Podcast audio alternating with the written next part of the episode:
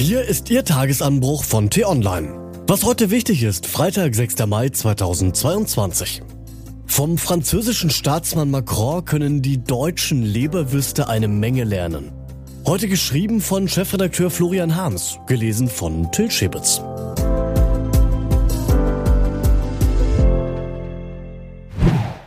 Bonjour, Monsieur le Président. Uns ist zu Ohren gekommen, dass Sie zu unseren Lesern zählen und sich den Tagesanbruch jeden Morgen übersetzen lassen. Das trifft sich gut, dann können wir Ihnen nämlich auf diesem Weg unsere nachträglichen Glückwünsche zu Ihrer Wiederwahl übermitteln. Ehrlich gesagt haben wir nach Ihrem Sieg vor knapp 2 Wochen einen Erleichterungsseufzer ausgestoßen. Sie haben die Wahl glücklicherweise gerade noch gewuppt. Sie haben das Schlimmste verhindert, obwohl Sie mit Ihrer Politik viele Ihrer Landsleute vergrault haben. Im Vergleich zu Frau Le Pen seien Sie das kleinere Übel, haben die Zeitungen geschrieben. Naja, besser ein vergiftetes Lob als gar kein Lob. Sie werden nun bestimmt in sich gehen und Ihr Programm, Ihre Kommunikation und die Kosten für Ihr Make-up überdenken. Schließlich haben Sie es vermutlich bald mit einer linken Mehrheit im Parlament zu tun. Das wird ja in Kürze auch noch gewählt. Aber machen Sie bitte nicht den Fehler, künftig im Schlabberpulli herumzulaufen oder Ihre Eleganz, Ihren Charme, Ihre Großspurigkeit durch dröge Mittelmäßigkeit zu ersetzen. Das überlassen Sie mal lieber uns auf dieser Seite des Rheins. Angesichts all der Krisen in unserem schönen Europa braucht es wenigstens einen Chef, der was hermacht und nicht wie ein Duckmäuser daherkommt. So ein Putin respektiert ja nur zur Schau gestellte Stärke. Also bleiben Sie bitte selbstbewusst und pflegen Sie weiterhin Ihren Glanz.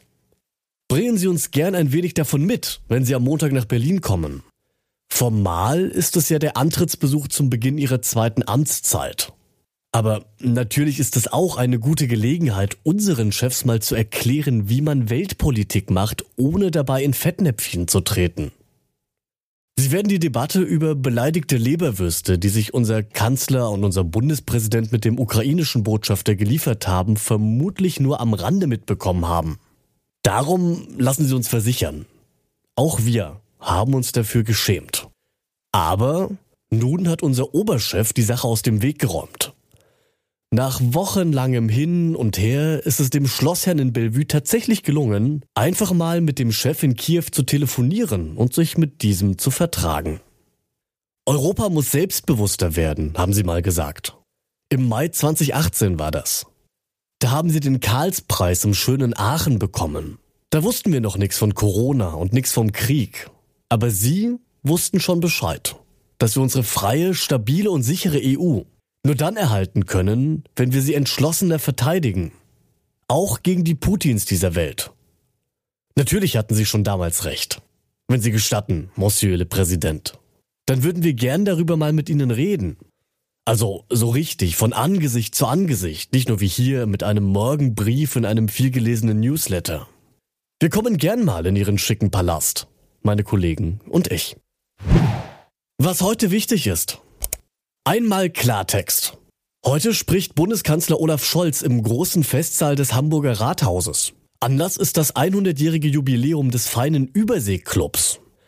Eine gewisse Pikanterie wohnt der Veranstaltung deshalb inne, weil jener Überseeklub 1922 vom Bankier Max Warburg gegründet wurde.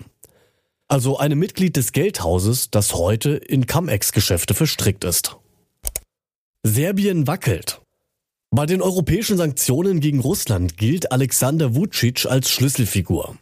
Zwar führt Serbien seit 2014 Beitrittsverhandlungen mit der EU, bisher wollte es sich den EU-Sanktionen gegen Russland aber nicht anschließen. Heute will sich Vučić mit einer Botschaft an die Bevölkerung wenden.